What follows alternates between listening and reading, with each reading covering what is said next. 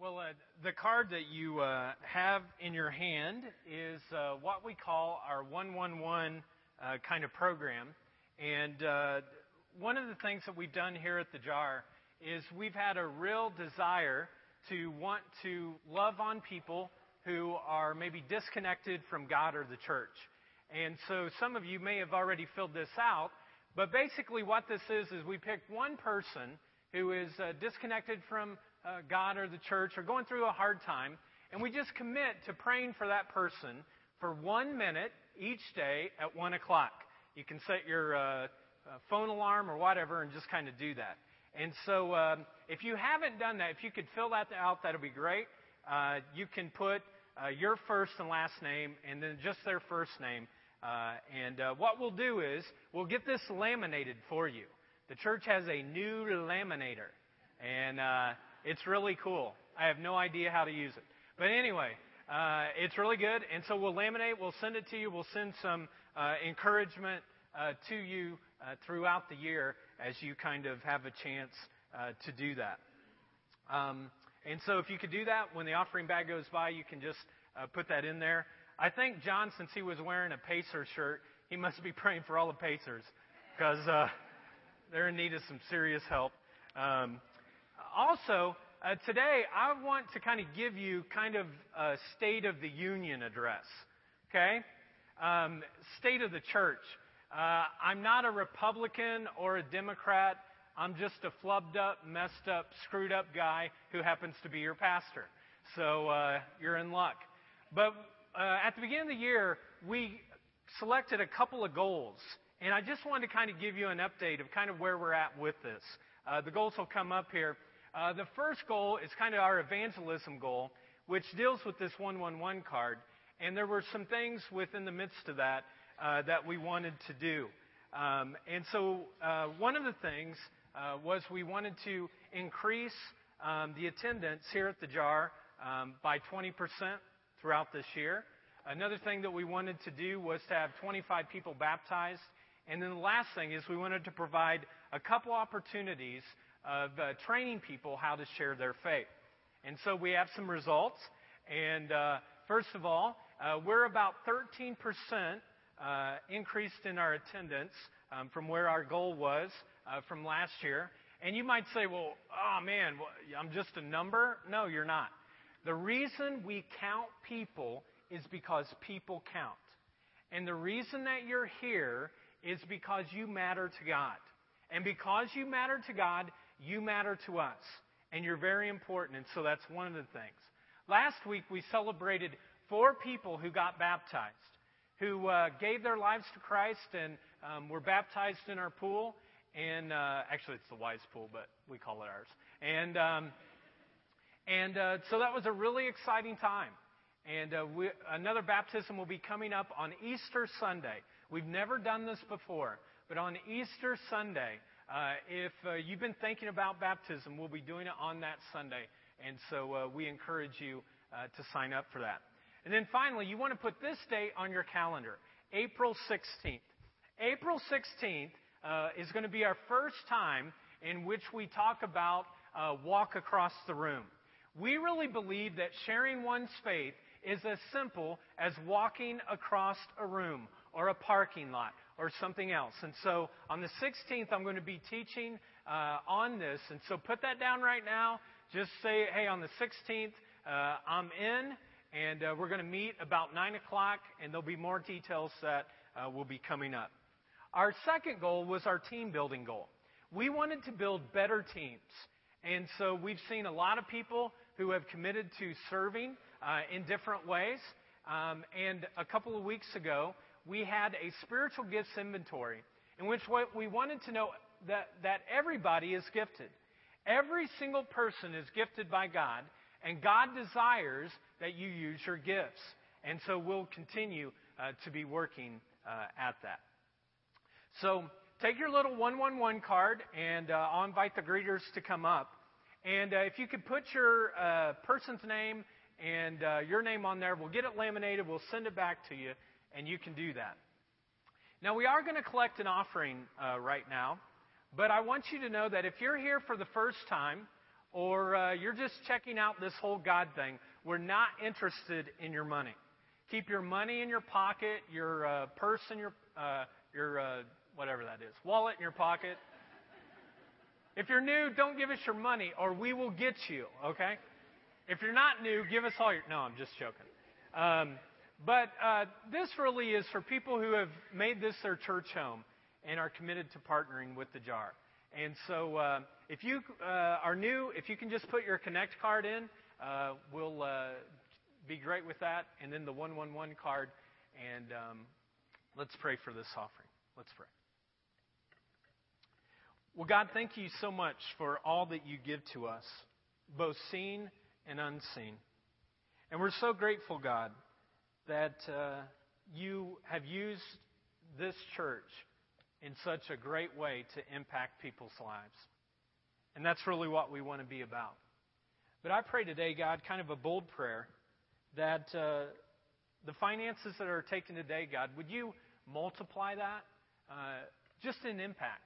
Not necessarily in the number uh, of dollars that are put in, but the number of impact that we could have on our community. And God, would lives be changed for eternity because uh, of this?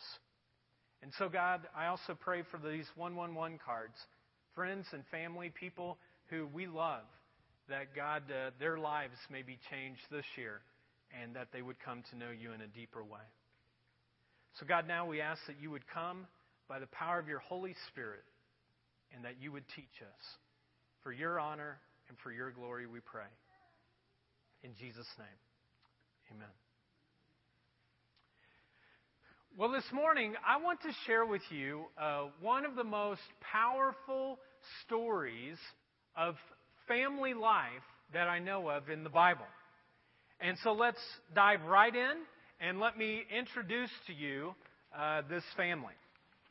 It'll come on the board too, but uh, this way you guys can uh, see it on the screen. Now, these two here at the top are the parents. And so we want you to meet the parents. Any of you remember Meet the Parents?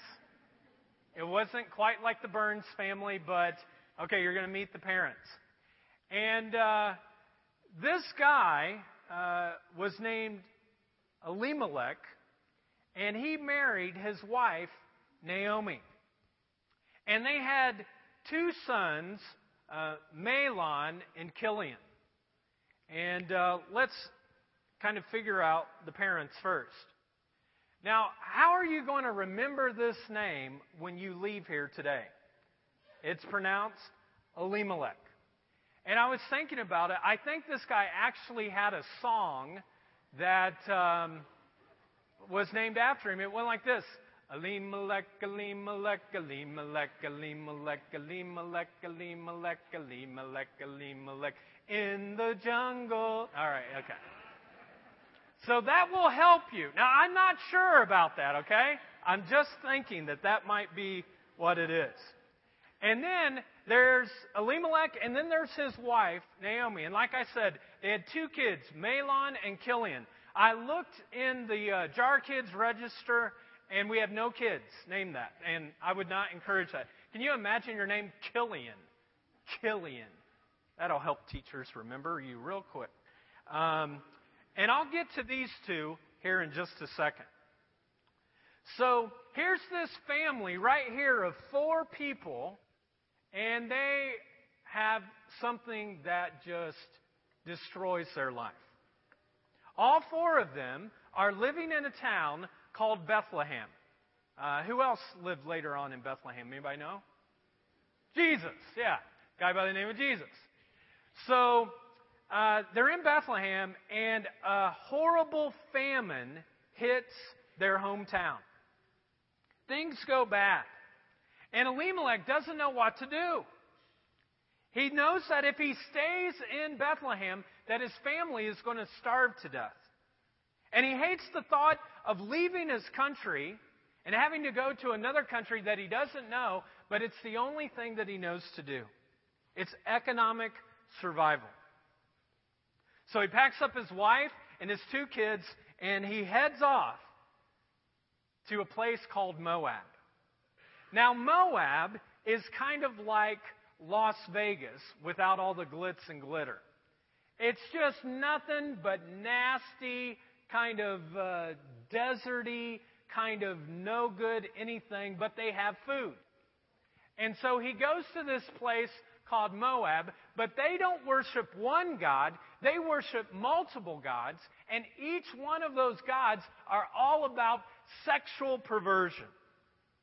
And the government has become corrupt, and things are not very friendly in Moab.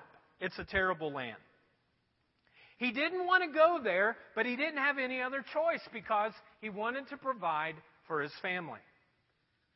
Now, let me ask you this. In our world today, what is it that causes people to cross borders to go into another country?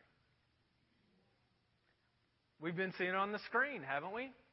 It started with Tunisia, Egypt, Libya, the whole Middle East now. People are leaving everything that they know. Why? Because they're desperate. They're desperate to get away from war. They don't want to starve to death. They want to get their family away from the pain and all the calamity. Now, Elimelech did not want to leave, but he had no choice. So they move to Moab, and uh, when they get there, uh, all of a sudden the two boys are like, hey, it's time for us to find a little woman and uh, to settle down a little bit.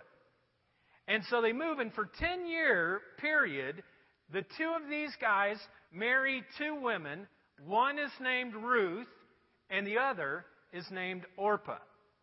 Now, little side note here. Oprah, uh, okay, her name was supposed to be Orpah, but when they got to the birth certificate, they spelled it wrong. True story. So I went ahead and I called uh, down to uh, Oprah Winfrey, and I said, "Hey, we're going to give you a little airtime today." And so she decided that she's going to give brand new keys to all of you to a new car. it's underneath uh, your seat right now. It's taped there. Some of you are tempted, aren't you? Never know. Never know. Okay. Now, another thing that happens in this 10 year period is just horrible. Elimelech dies. And Naomi is mourning and grieving just like many of our families do when that happened. But to make matters worse, then both of her sons die as well. And the only thing that is left now are these three grieving women who are grieving over the death of their three men. And in the midst of their grief, Naomi learns something. She learns that the famine that was back in Bethlehem has ended and that she can go back and be a part of her homeland and of her relatives. And so she talks to both of her two daughter in laws and she says, Hey, I've decided I'm going back to Bethlehem to be with my relatives, to go back to my land. If you guys want to come, feel free to come. If you don't, I understand you're from Moab, your family and friends are here, so that's what we're going to do. I totally understand. And so Orpah says, Hey, I've got this great idea of starting a television show. Uh, and so I'm going to stay here. I'm not going to go back. But uh, Ruth thinks about it, and she thinks about it a little bit more. And finally, she goes, You know what? I'm ready uh, to do this. I'm ready for a change. And uh, she expresses this so beautifully uh, in this passage of Scripture. Let's look at it. It says, She says this to her mother in law Where you go, I will go and where you stay, I will stay. Your people will be my people, and your God, my God. She's ready for change. She's kind of like, this has been so horrible being in my country. Even though I know people here, we worship all these different gods, and I feel so distant from the one true God that may be there. And it seems like there's no hope here because my husband's died and now I don't even know what to do. And so maybe if I go there, just maybe, there would be some change. So the two of them take off and their faith journey begins. Well, they finally arrive back into Bethlehem, and their family and friends come to Naomi, and this is what they say Can this be Naomi? Translated, You look terrible. Girl, you look bad. Like, what is going on? There's all this sagging and it just looks bad. You need a nip and a tuck and you need some Botox injections. I mean, this is just not good at all. And Naomi's like, You don't know the half of it. And she said, I actually considered changing my name. I lost my husband, my two boys. It's been so horrible that I've actually thought about changing my name from Naomi to Mara. Anybody know what uh, Mara means? Bitter. She's a bitter woman. And she goes to tell her relatives, This has been the most bitter time in my life. I lost my husband, I lost my sons, and we are in this foreign land, and this is the most bitter time in my life. Now, I just want to uh, stop here for a second and say this. Folks, every single family goes through seasons, just like weather seasons. And I think there are two seasons that every family goes through. The first season is a season of blessing. In these seasons of, of blessing, births are happening, and marriages are happening, and graduations are happening, and Doors are opening up everywhere that you see, and things are going so well, and you're getting promotions at work, and uh, your kids are getting accepted to, to great schools, and they're getting good grades, and everything around you that is happening is good. This is like a very uplifted, blessed time. But there is another season that families go through, and this is the season of bitterness. And this is where it's like no door opens. Not a single door ever opens. And it seems like in your family, there's only death, and people are getting divorced, and people are getting upset, and there's fights and chaos, and it's just horrible. Calamity is just all around. And when you're in a bitter season, you're like, when is this season going to end? I hate this season. I just want this to be done. I can't take it anymore. Folks, every single family in this place represented today goes through both of those seasons. And I just want to say that if you're in a blessed season right now, you should just relish in it. Soak it up, experience it, love it, enjoy it, because the reality is, folks, you will not stay there very long. Before long, a season of bitterness will hit, and you will have to be prepared for whatever that is. And Naomi, she is experiencing a very difficult time in her life, a bitter season. Now back to the story. So, uh, Ruth and Naomi they decide that uh, when they get back to Bethlehem, they're in trouble. Because they have no food, they have no money, they have no husbands now to help them, they have no men to kind of farm the land. And so Ruth, the youngest one, she goes out uh, into the fields and she does something agriculturally at this time that was called gleaning. Gleaning. And God actually gave a law to all of the farmers regarding gleaning, and this is what it says When you reap the harvest of your land, do not reap to the very edges of your field, or gather the gleanings of your harvest. Leave that for the poor. So God's kind of like, don't pick up every single little bit of grain or barley or wheat. Leave some of it on the edges so that the poor can be taken care of. Now, why? Because God knew that there would be times in which people would come on hard times and they would not be able to feed themselves. And they would have to kind of glean a little bit after some land. And they would have to glean off the land or they would starve to death. If someone didn't provide the edges, they wouldn't be able to survive. So Ruth is in uh, this field and she's looking for farmers and their workers and what, she's following along and whatever kind of falls off the edge that they're harvesting, she kind of picks up any of the scraps uh, that are there. And she's just kind of gleaning the harvest. You know, earlier this year we shared the JAR 2.0, kind of a dream that we have as a church.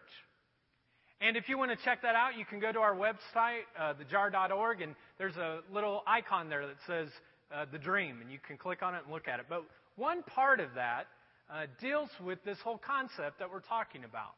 And uh, here's this part it says, We want to dream of a healing center that provides free medical care, counseling, job coaching, and a food pantry kind of toiletry supply distribution to help God in holistic healing.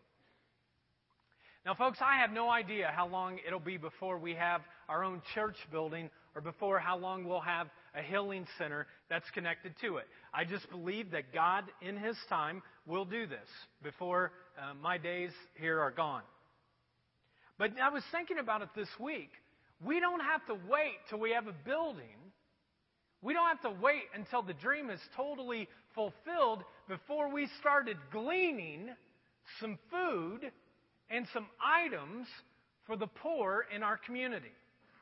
Now, John talked about next Sunday we're going to have bag hunger and we'll give it to the Salvation Army. But I'm talking about some people maybe in this place right now that God might be calling you right now to say, you know what? I want you to be the point gleaner. And the point gleaner might do things like this. They might call all the restaurants in town or supermarkets or stores, and they would just kind of build a relationship with them. And they'd say something like, We have a dream at the jar in which we want to care for the poor of our community. And if you have any food that you're just going to throw out, um, we'll find somebody to come and pick it up, and uh, we're going to do whatever we can. Or if you, you know, place a whole bunch of orders for stuff and you need a tax write-off to get rid of some things, then uh, we'll find somebody to come get it. Or if you have that use by date uh, thing that's coming up, and uh, you don't want to have it all go in the dumpster, we'll take whatever it is and we'll provide it for families. So I don't know.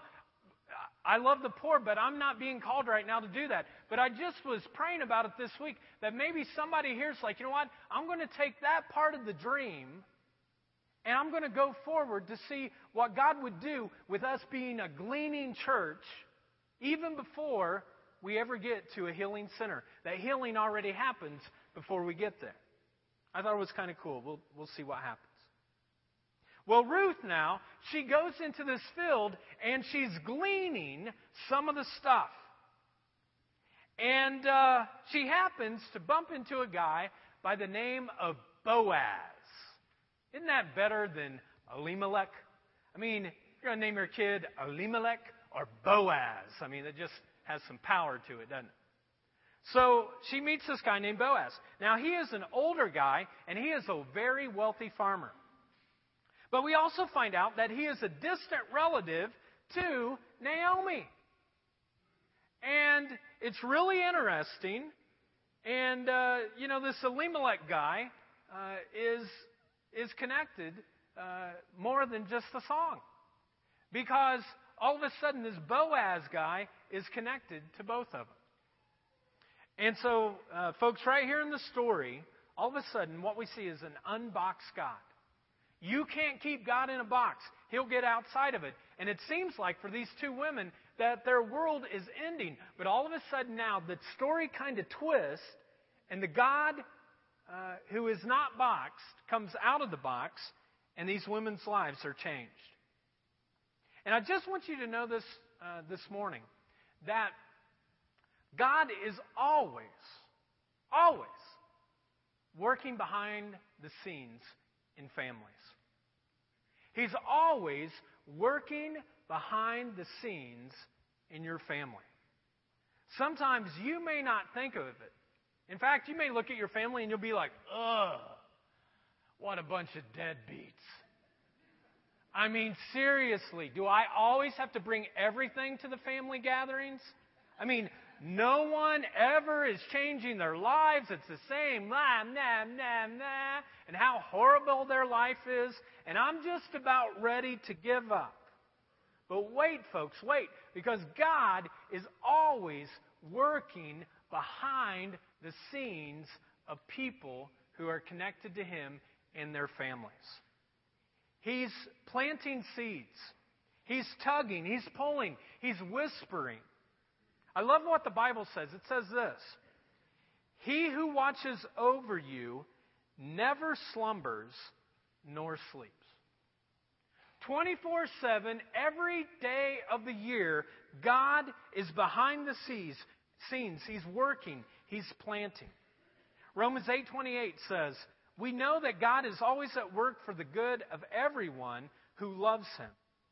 They are the ones that God has chosen for his purpose. God is always working to make things right in people's families who are connected towards him. Always making things happen to love them, to be able to follow him. If you love and follow, he works behind the scenes in ways that you never even imagine. And, folks, this has to be the fundamental truth of anyone who claims to be a Christ follower. That I mean, I will not give up when I go through bitter seasons. No matter how many heartaches come, I will not give up. Because I know that in time, God works everything together for the good for those who love Him. Even when you can't see it on the surface, God is working in the midst. In fact, just to kind of bring this point home a little bit more, I thought uh, we would uh, kind of repeat a phrase. Uh, and so, if you would, I'd like you to uh, repeat after me uh, the, these phrases here God is working, behind the scenes, in my life, and in my family. He never slumbers or sleeps. He is working all things together for the good. As I trust and follow Him. But the question is do you believe it? And we'll talk about that a little bit more. So, Boaz, poor Boaz, let's put his name up here. I didn't spell bozo either, okay? So it's Boaz. Some of you are like, who's Bozo? I know. If you're under, like if you're in your 20s, Bozo was a clown. Chuck Mock was a clown. He's teaching. No, I'm joking. Celebrate recovery this week, 7 o'clock. Um, so this Boaz, he's a distant relative. He notices Ruth in the field, and the question really becomes why does Boaz notice Ruth. I mean, maybe he was out looking, he's like, man, look at that hottie, you know? Maybe he was looking at her and said, wow, she's got a great work ethic, you know? I don't know why he notices her, but he notices her. But there's something that's very different about these two people. That's one thing that we know. He's rich, she's poor. He's a Jew, she is a Moabite. He is very, very educated, she's less educated. He is an old guy, and she is young. But one day he comes to her and he says, Ruth, only glean in my field. And she's like, Really? And he's like, Yep. You just go ahead and you just glean what you want in my field. I'll always make sure that you're taken care of, whatever you need, and uh, I'll make sure that you're cared for and you're protected. To which uh, Ruth replies like any typical woman What are you doing? Are you trying to hit on me? You know? What is going on here? What are you up to? And Boaz kind of surprises her, probably takes her breath away, quite honestly. And he says these words He says, I've been told all about what you have done for your mother in law since the death of your husband. How you left your father and your mother and your homeland and came to live with a people you did not know before. May the Lord repay you for what you have done, caring for Naomi all this time. May you be richly rewarded by the Lord, the God of Israel, under whose wings you have come to take refuge. Isn't that beautiful? I mean, anything that he could have said, how much more beautiful are those words? Boaz is just kind of saying, Hey, I've noticed you. And the crazy thing is, what I notice most of all is that you are a class act. He says, loyalty, it just runs away. But you've been a very loyal person. A lot of people aren't loyal to anybody or anything, but you have always been loyal to your mother in law. And let me just say this as a side note.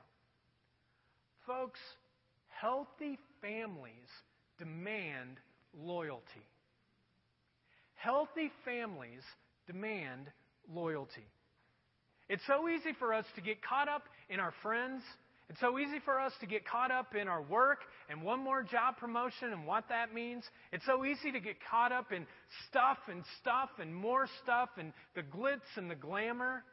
And what happens is, all of a sudden, we start distancing ourselves away from loyalty every single time that we get so overwhelmed and entrenched into those things. And then, when a later time, at a later date, when the family isn't so close, we ask ourselves, well, what happened? You know, folks, sometimes we just need to look at each other in our family, wherever we're at, and we need to say, Are you going to stick with me all the way to the end? Are we going to be loyal to each other? Are we going to be loyal through the thick and the thin? On uh, Friday night, I took my family and we went to uh, go see Elmo uh, down at the Murat Temple. And uh, this whole thing of loyalty was there. And, I, you know, I'm thinking, oh, this is going to be great. You know, got the girls here, and we're going to Elmo. And I'm like, all right, I want you to repeat after me. We are loyal to each other. Dead silence. Nobody said anything. And so finally, I'm like, Jordan, repeat after me. We are loyal to each other. She said, Dad, I got my Happy Meal. You know, we're eating in the car. And finally, at the end, uh, my daughter, uh, the youngest one, who can't even talk, she just goes, wah! I'm like, all right, I'll take that, you know? But sometimes, folks, you just like got to get the family together and say, you know what? I want us to all say together, we're loyal to each other, you know? And for us to really believe it, that we're all for one in this thing called family. Well, Boaz says to Ruth in this story, I see your loyal heart. I've seen you working in the fields. And I want you to know, I notice you. You are something special. And the true God of Israel is going to wrap you up under his wings. God is going to honor you. And I just want to say something right now to any of you women who are single or some of our young women, and it's this. Real men not the jerks, okay? But real men still notice and they admire women of character and integrity and of loyalty. Now, some of you might be thinking, no, they don't.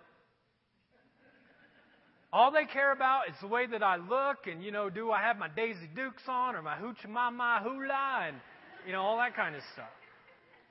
The way I dress, the way I look, you know, whatever. But it's still true today. I'm talking about real men, loyal men, they still admire and they love to see women of character and integrity and loyalty. It's very attractive to real men. Well, back to our story. Ruth is out gleaning in this field, Boaz's field, and she's having uh, enough to eat. But then all of a sudden, in chapter 3, the plot thickens, as good stories do, and things change. In Ruth chapter 3, it becomes pretty wild and crazy. In fact, there are many biblical scholars and pastors and churches that they just don't touch Ruth because Ruth is complex, especially when you get to this chapter. We're not going to do that here at the Jar. We are going to dig in, and I'm going to tell you what this is, what happens in this chapter. Naomi is the older woman. Ruth is the younger woman. Naomi realizes that she's getting older and that Ruth is getting older and she's not going to be able to glean from these fields her whole life. So Naomi starts thinking about the future. What are we going to do? And she looks to Ruth and she says, You know, Ruth, this is not working out. I mean, Ruth, you can't glean forever, and I'm getting old. And Naomi is very worried about their situation. But then she remembers Boaz, this distant relative, and so Naomi becomes a matchmaker. Matchmaker, matchmaker, make me a match, you know? Fiddler on the Roof. Some of you are like, I have no idea why he just did that. It's kind of weird. Fiddler on the Roof, trying to get you cultured here at the Jara. So she thinks, hey, if I just get, you know, Ruth and Boaz together, man, we're going to have land. We're always going to have food. We're going to have family. I'll have some children. I mean, I'll have a son in law. Things will be happily ever after. So one night, Naomi learns that Boaz is going to have this big party at his threshing floor out in the country. So she says, Tonight is the night. I mean, she said it long before the black eyed peas did, okay? Tonight is the night. We're going for it. It's Hail Mary time. We're going for the end zone.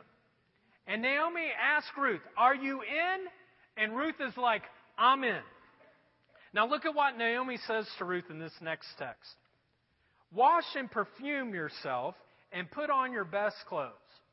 Naomi's kind of like, He's only seen you in your grummy, gleaning clothes out in the fields all the time. And although looks aren't everything, you know, looks are important. A nice dress is just as nice as a nice attitude.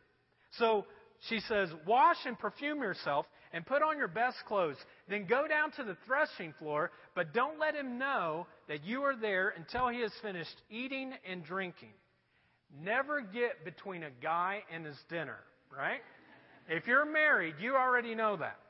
Now she's practical here. She's like, dress up, look good, but wait till he eats and drinks, you know, gets his belly full a little bit. And so, when he lies down, note the place where he is lying, then go and uncover his feet and lie down.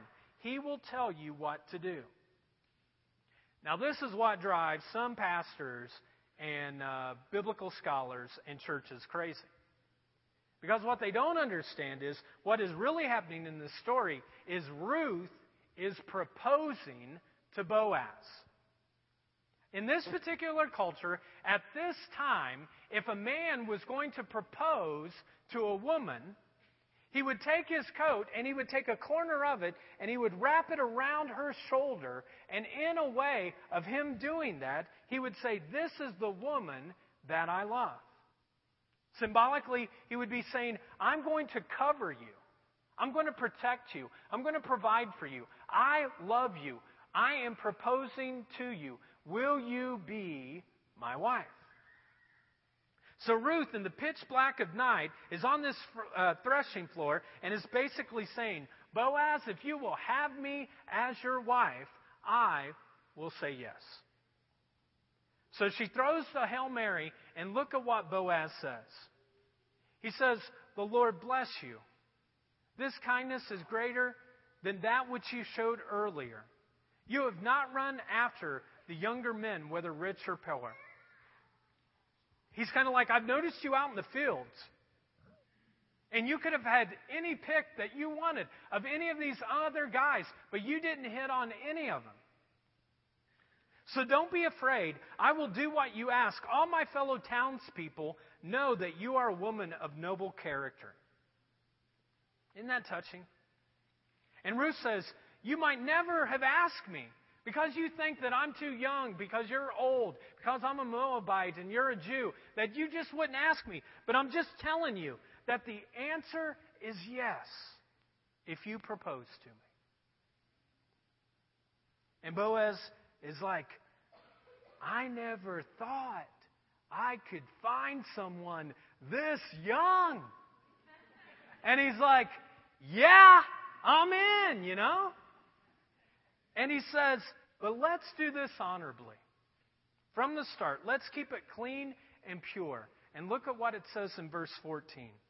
So Ruth stayed near his feet until morning. No sexual involvement. He actually sends her home before dawn comes so that people aren't like, look at Boaz and uh, Ruth, they're shacking up together. He wants to protect her identity. So now the next morning, Ruth runs back to Bethlehem and she's on her way. And Naomi's been up all night. And she's like, oh man, maybe I gave her the wrong advice. Maybe I told her to do the wrong thing. So she says these very profound words. She says, How did it go? Isn't that great? I love that about the Bible. I mean, it's like, you know, give me every detail. Go slow. It's like, we're the view. You know, everybody, all the women, let's come together. Tell us your story, you know. And Ruth says, You're not going to believe it. It went great. I mean, we're getting married. And Naomi's like, Oh, God. Only God could do something like this. I mean, this was the same woman, folks, that just a few years ago, she was so disappointed, so discouraged, so overwhelmed. She was ready to change her name to bitter. And now all of a sudden she's like, oh, God. Only the kindness of a gracious God does this. Friends, God is always at work behind the scenes of your family. And we see this in the story of Ruth. And isn't it cool? I mean, it's so cool. Okay, you, you ready for one last ounce of cool? And then we'll be done. Are you ready? You don't look very ready. Okay. So Ruth and Boaz, they have a son, and they name him Obed. I will give a hundred bucks to any of you who are expecting children if you name your child Obed. Okay? Girl or boy, I don't think it really matters. If you have the guts to do that, Obed. Okay? Well, Obed, he kind of gets over, uh, you know, the pain and torture of his name, and uh, finds someone to marry him. And they get married, and uh, they have a son, and his name, they call him, is Jesse. And some of you kind of know where this is going, don't you? Some of you don't. But Jesse then, he grows up, he gets married to somebody, and uh, they have a son named David. The David. The giant killing David. The only guy in the whole Bible who has ever named a man after God's own heart. He is so important that God says, My one and only son, Jesus Christ, will come down your lineage. And, um, of course, we have to ask the question so, this poor Moabite woman is in the lineage of Jesus Christ, God's only Son? And the answer is yes. Folks, you can't count your family out. I don't care what you're going through right now. You can never count your family out. Because I really believe that if you would come to God, that eventually the doors would be open. God would start working behind the scenes. He'd start planting seeds of miracles in your life, and door after door would be open, and something that was permanently unfixed could become fixed. I was just talking to a woman this week who uh, shared with me last week she felt so convicted. She went to her mom, who she hadn't talked to for years. And this woman's like in her, you know, uh, 50s. And talked to her mom in years, and she said, I made it right with her, and I made it right with my sister. All of a sudden, reconciliation can happen through prayer. Now, let me say this it doesn't mean that it's always going to go perfectly, everything's going to be hunky dory. But I will take a family with God in it versus a family without God in it any day of the week. You know what I mean? You with me? Yeah. Now, this is the way we're going to end today. I'd like to pray kind of a prayer of commitment for all of our families. And so um, I'll ask you to stand up real quick.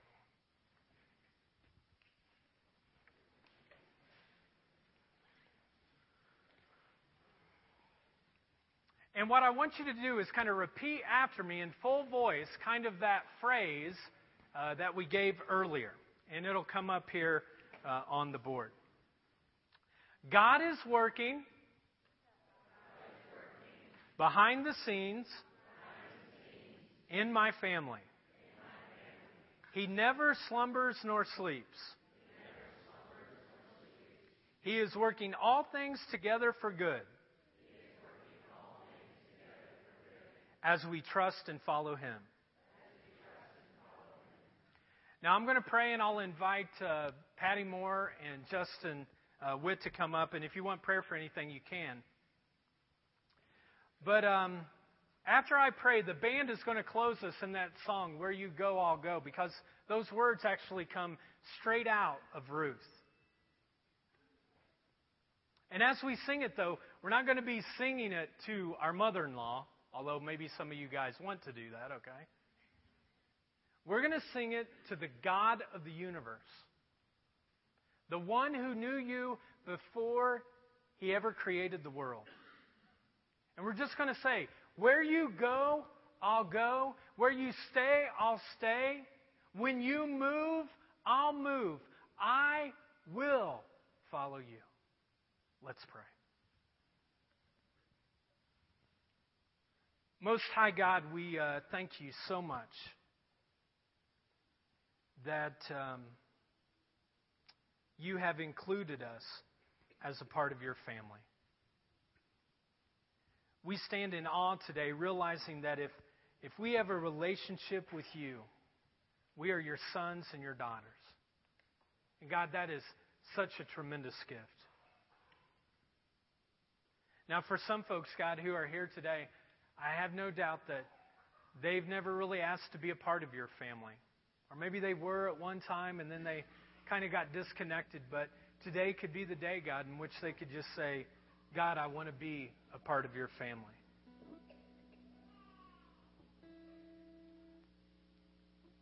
And so, if you would just kind of pray this prayer after me, silently to yourself. If, if you're there, if you're like, I'm ready to be a part of his family, or, you know, I'm ready to reconnect. God, I want to be with you. I want you to be unboxed in my life. I want you to have complete control. Thank you for the free gift of, my, of your Son, Jesus. I ask for the forgiveness of my sins that I know of. And I receive your Holy Spirit. I commit my life to you. And for everyone who's here who's a Christ follower today, that we make a recommitment to Him and to the families that we are a part of. That, God, we want to go your way. We want to be your people. And now, God, all of us silently kind of pray for those members in our family who we know are going through some tough stuff, maybe of their own choice. And we have faith that some of our family who are far from you would come closer to you. God, we commit today to never giving up on our family. And I thank you today for each of the families that are here. So now, God, the unboxed God, who we can't keep on a box, that where you go, God, we will go. Where you stay, we'll stay. When you move, we'll move. God, We want to follow you. And it's in your name that we pray.